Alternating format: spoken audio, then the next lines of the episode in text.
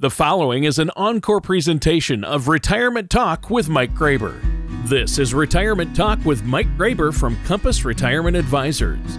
When a part of your financial strategy is out of tune, your long term goals, your retirement savings, and your legacy can all suffer. With many years of experience in the financial industry, Mike Graber provides his clients and prospects with the information they need regarding Social Security, retirement income planning, wealth management, and much more. Listen in as we address your financial concerns and provide helpful strategies to put you on the path to achieving your retirement goals. And now, here is Retirement Talk with Mike Graber. Hello, everyone, and welcome back to this week's edition of Retirement Talk with Mike Graber. Our sponsor, as always, is uh, Compass Retirement Advisors.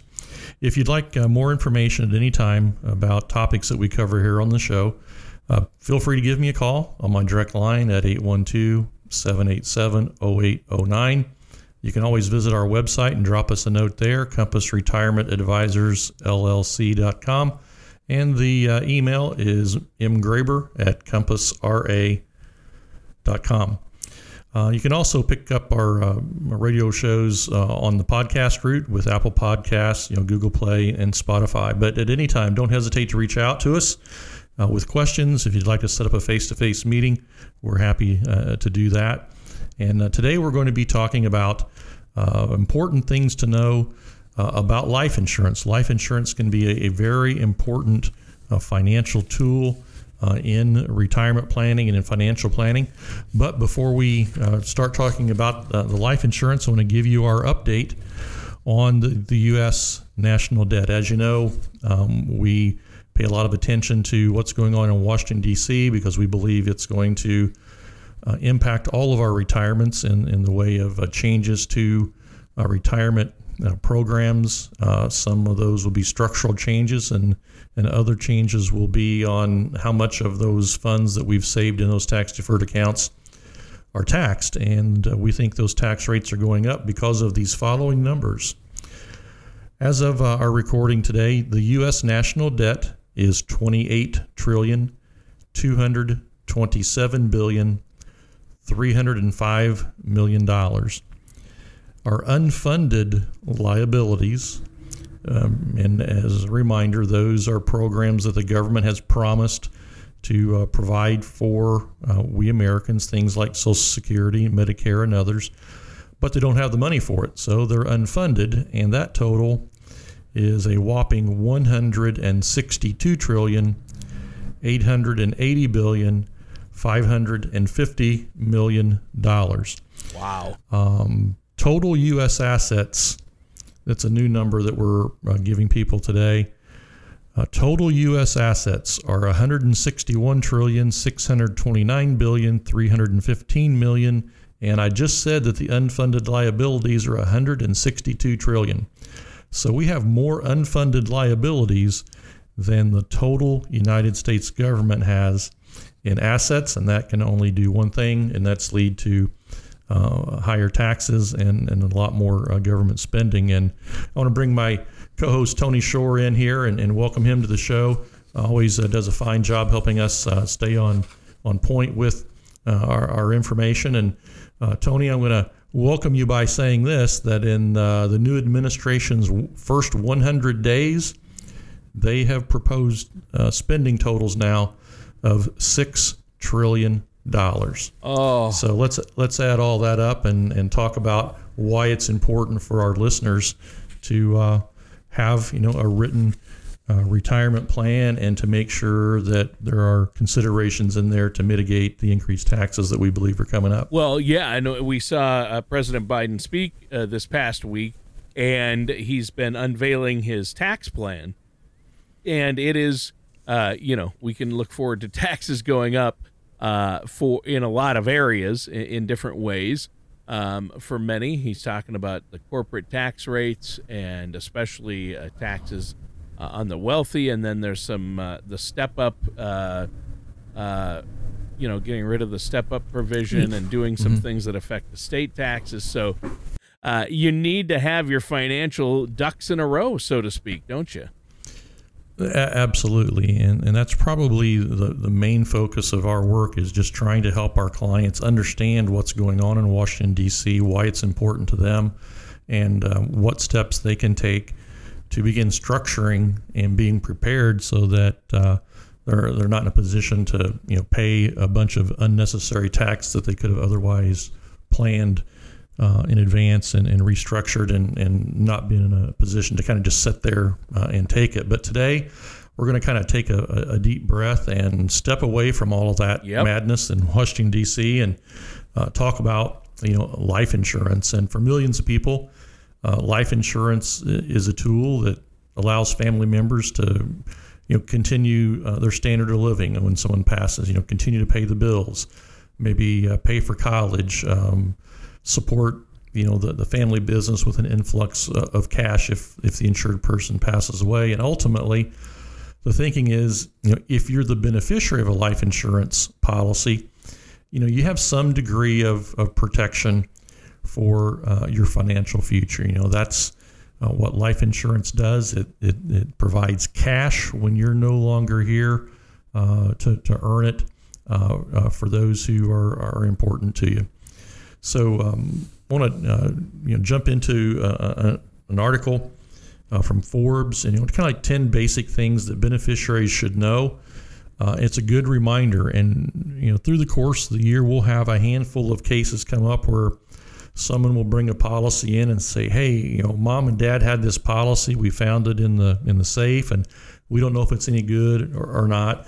Um, so we're going to talk about you know, just some of those basic life insurance things that uh, all beneficiaries uh, might find important to know.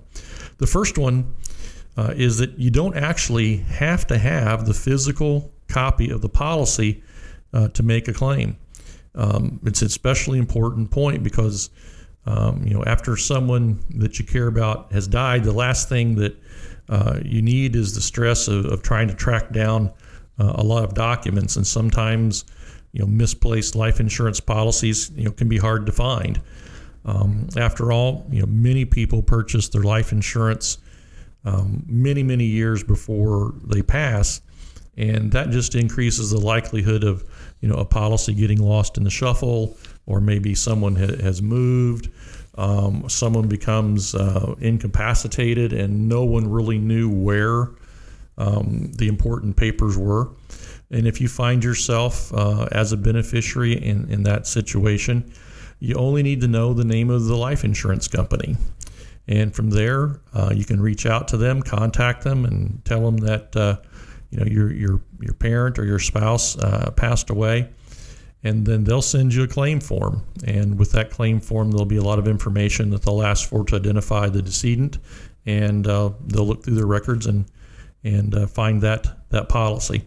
Sometimes you know you can find names of insurance companies in checkbooks and old check registers. You know where mom or dad um, have been uh, paying the premium. There might be you know some mail that they receive from the, the company. So if they had a life insurance policy, uh, there's going to be some type of communication or, uh, like I said, a check uh, receipt uh, where they had been paying premiums.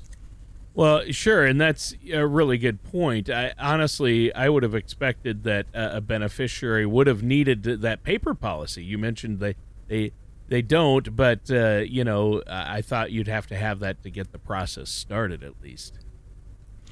Well, you don't you don't actually have to have you know the policy to, to make the claim. Um, you will need to provide you know the life insurance company with a certified copy of the policyholder's death certificate. That's the one thing that you do have to uh, provide.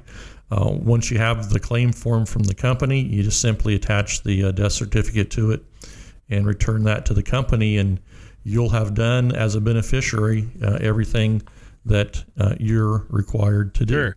Well, and in my experience, the people handling the funeral arrangements uh, usually secure certified copies of the death certificate on your behalf uh, uh, you know, the, at the funeral home and that help you coordinate that. So that makes the process a little less stressful. But uh, one thing I've been told, and I see, I've seen where it's necessary, get multiple copies of a death certificate.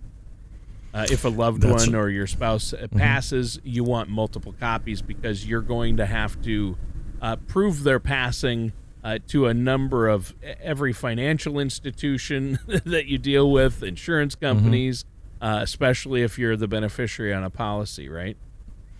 Right. You know, Social Security is going to want a copy of it if they were receiving a, a pension from uh, a, a, company or from the government. Um, so yeah, you want to make sure that you get multiple copies, and and the funeral directors are really good at at providing those. Um, and it's it's good to have you know people on your side when you're going through the, these grieving uh, times uh, that can help you you know obtain those those documents uh, like the death certificate. That's something that we, don't deal with every day in our lives. How do you get one? Where does it come from? What does it cost? And the funeral directors are really good at, at handling that. You know, Tony, another thing that our, our listeners um, should bear in mind, and this is a really important and key feature of life insurance, and that is that that payout, that death benefit, when it's paid to the beneficiary, it is income tax free. And I want to repeat that life insurance benefits are income tax free for the designated beneficiaries.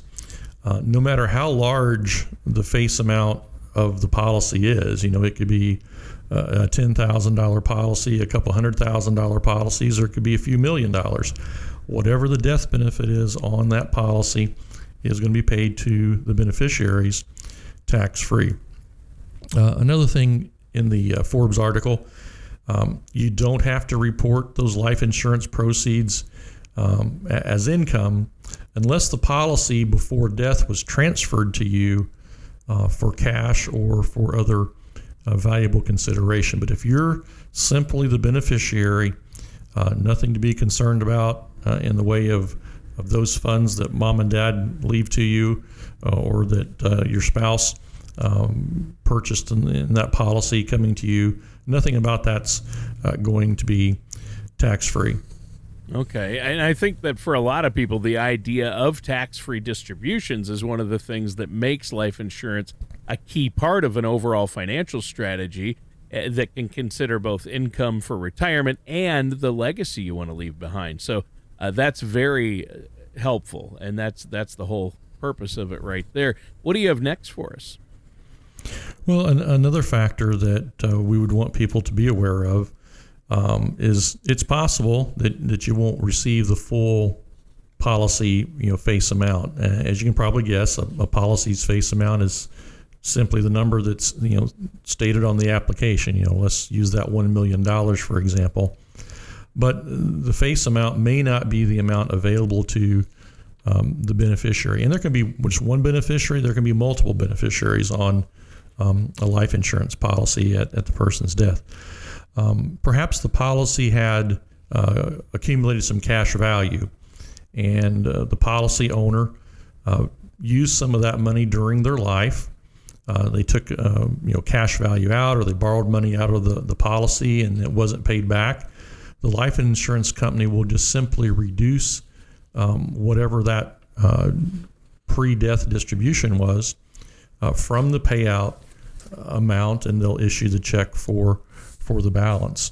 So um, not knowing for sure you know when our parents or our spouse may have purchased the policy and and how it was used. Another really good benefit on the life insurance contracts that could make this point very important, Tony, is um, you can receive the death benefit while you're living now for certain types of um, long-term care, uh, at-home care expenditures if it's the right kind of policy. So you might have a, a million dollar policy, and, and um, because of health reasons, perhaps a couple hundred thousand dollars of that million was used during your lifetime to uh, fund uh, some care, well, then the balance is what would be paid to uh, the beneficiaries.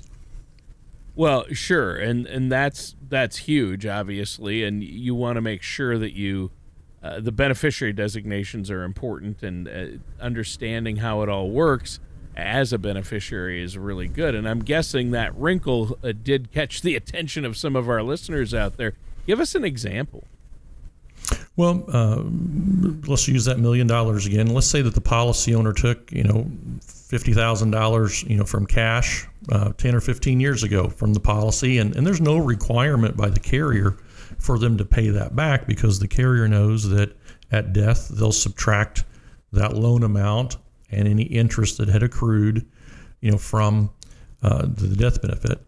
And you know, since the beneficiary might even not even know about the policy, let alone you know how uh, the policy owner uh, used it, uh, sometimes it can come as a surprise. So just uh, if you're filing a claim on a policy and you're not quite sure, um, just kind of go into it with your eyes open. And and uh, the companies are are excellent, I believe, at at communicating and providing the information, and they can tell you, well, this was done in you know 2002 or this was done in 2011 and, and they can break things down for you and explain how they came up with the total that they actually uh, distribute to the beneficiary. Yeah.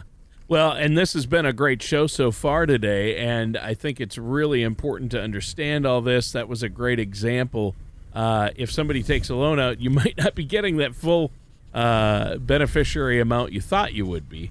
Um, so that's a good point. Now, uh, what's uh, we've been talking about uh, what we need to know about life insurance, and you've brought brought up some really important points so far. Where do you want to take us next?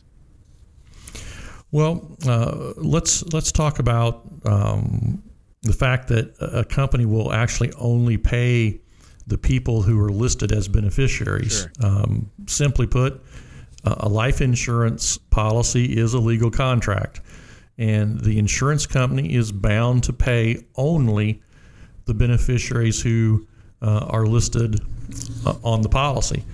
And um, it, it doesn't matter you know who the heirs of the estate are or who uh, the family members are. The insurance company can only make that distribution to the names that are listed in the policy as a beneficiary. Uh, it doesn't matter what's listed uh, in the will. It doesn't matter what's listed, you know, in a trust. Uh, what's on that life insurance contract supersedes uh, all of those other types of, of legal documents. And I guess in the end, what that means is, you know, if a person argues that they deserve money from the life insurance payout and, and they're the one that filed the claim, uh, just because they are the one that filed the claim doesn't mean that that's who the carrier is going to um, write the check to, unless, of course, that person was listed as the beneficiary on the policy. Sure. And I think uh, the notion that the life insurance policy trumps what's stated in a will is critically important, and a lot of people don't understand that. They can write a will and say whatever they want in the will, but if they have an account that has a beneficiary designation or an insurance policy, uh, that's going to trump the will, and whatever it's listed, whoever's listed there will get it. Right. That, that that's exactly right. Um, you know, we're dealing with contracts and, and, legal documents and things of that sort, and our listeners should also know that you know if they're one of the beneficiaries in a life insurance policy, they don't necessarily have the right to know who the other beneficiaries are or what percentages of the death benefit uh, that they're uh, receiving. You know, the owner of the policy is the only one that's privy to all that uh, information. Uh, life insurance contracts, you know, you can dictate in there the percentage uh, of payout to the, the named beneficiaries. Uh, oftentimes, parents will leave it in equal amounts to the children. Other times, you know, they've already done something to help one child, so uh, in the life insurance policy, that child might receive a smaller amount uh, compared to uh, one of the others. And you know there can be as many beneficiaries on the policy as um, mom or dad uh, want to, to list.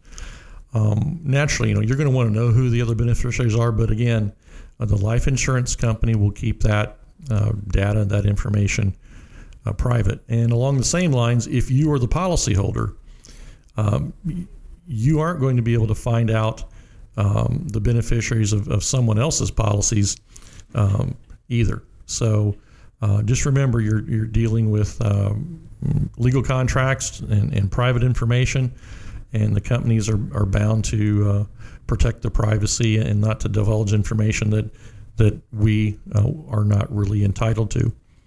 Well, yeah, and boy, that's I bet some people are I'm sure plenty of people have tried to figure out who else is getting a piece of that life insurance payout, but financial data is private for good reason. It, it, it really is, and uh, it it is private for a very good reason, as you say. Um, along the same lines, Tony, uh, it's possible that you won't even know if the policy uh, in which you're a beneficiary has lapsed until you file that claim.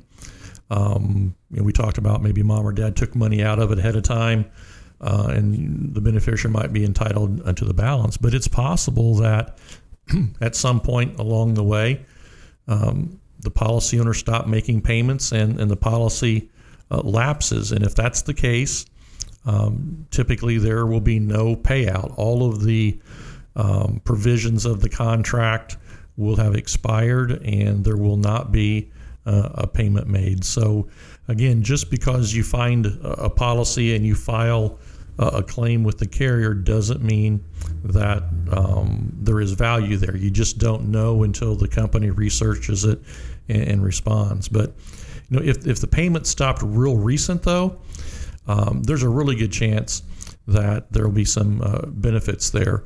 Um, there are non forfeiture provisions in life insurance contracts that keep them in force for a period of time if there's been uh, cash that's accumulated in there. Um, and if that's the case, then um, all of the uh, policy or a, a, good portion of it will be paid to the beneficiaries when they file the claim. Sure. Now, one of the things I'm curious about is how the actual payout works. I mean, will a check arrive in the mail, or is somebody going to be on my doorstep with a briefcase full of cash? Well, I can say with uh, a lot of confidence, Tony, that a briefcase full of cash is not the way they're going to make the payment. I figured. You know, but the way the world's going, maybe someday it'll all come in Bitcoin. You know, who knows? But uh, you'll you'll likely have choices as uh, the individual uh, when it's time for the payout. You know, for many people, you know, taking a lump sum payment is is going to be the most uh, attractive option. But many life insurance company um, give their beneficiaries choices, you know, other than a lump sum payment. Um, there are options that will make uh, annual distributions for a period of uh, five years or 10 years, and those payments would be made uh, in, in equal amounts. Uh, sometimes um, the beneficiary can receive a payment uh, for the rest of their life. There's a little bit of interest um, in, included in that and kind of works as a annuity payment. So the insurance company will make a regular payment for the rest of the beneficiary's life. But uh, beware that once the beneficiary dies, you know those payments stop. So. Sure. Regardless of whether the original death amount has been paid in full or not. And because of those types of things, we usually see people um, electing to take things in a lump sum. Now, I want to say this as well. Sometimes mom or dad uh, will put a restriction on the payout and say, we don't want it to go to the beneficiary in a lump sum, that we want them to have X dollars up front the first year, and then they can get so much the second year and the third year, and then ultimately it pays out. So um, keep that in mind that the insurance company might say, well, we're happy to pay the, the proceeds to you, but uh, mom or dad or your spouse uh, wanted to put a few strings on there so that the money doesn't come out all at, at one time. Sure. We find that on occasion. Yeah. All right. Well, you know what? We've covered a lot, but we're out of time for today's show, Mike. It just flew by. Is there anything else you want to add before we go? Well, uh, we talked about life insurance today. Uh, next uh, week, we're going to talk about uh, a very popular uh, retirement uh, planning tool. those are annuities. In the meantime, if anyone listening has a question, give me a call, 812 787 0809, or drop me an email at mgraber at compassra.com com, and uh, we look forward to uh, answering any questions that anyone might have. Thanks, Tony. All right, and that does it for today's episode of Retirement Talk with Mike Graber. Thank you for listening to Retirement Talk. Don't pay too much for taxes or retire without a sound income plan. For more information, contact Mike Graber at Compass Retirement Advisors. Call 812 787 0809 or visit them online at compassretirementadvisorsllc.com. Investment advisory services provided by ChangePath LLC, an SEC registered investment advisor. Compass Retirement Advisors LLC, the Insurance Shop Inc., and ChangePath LLC are unaffiliated entities. Mike Graber and Compass Retirement Advisors are not affiliated with or endorsed by the Social Security Administration or any other government agency. All matters discussed during this show are for informational purposes only. Each individual situation may vary, and the opinions expressed here may not apply to everyone. Materials presented are believed to be from reliable sources, and no representations can be made as to its accuracy. All ideas and information should be discussed in detail with one of our qualified representatives prior to implementation.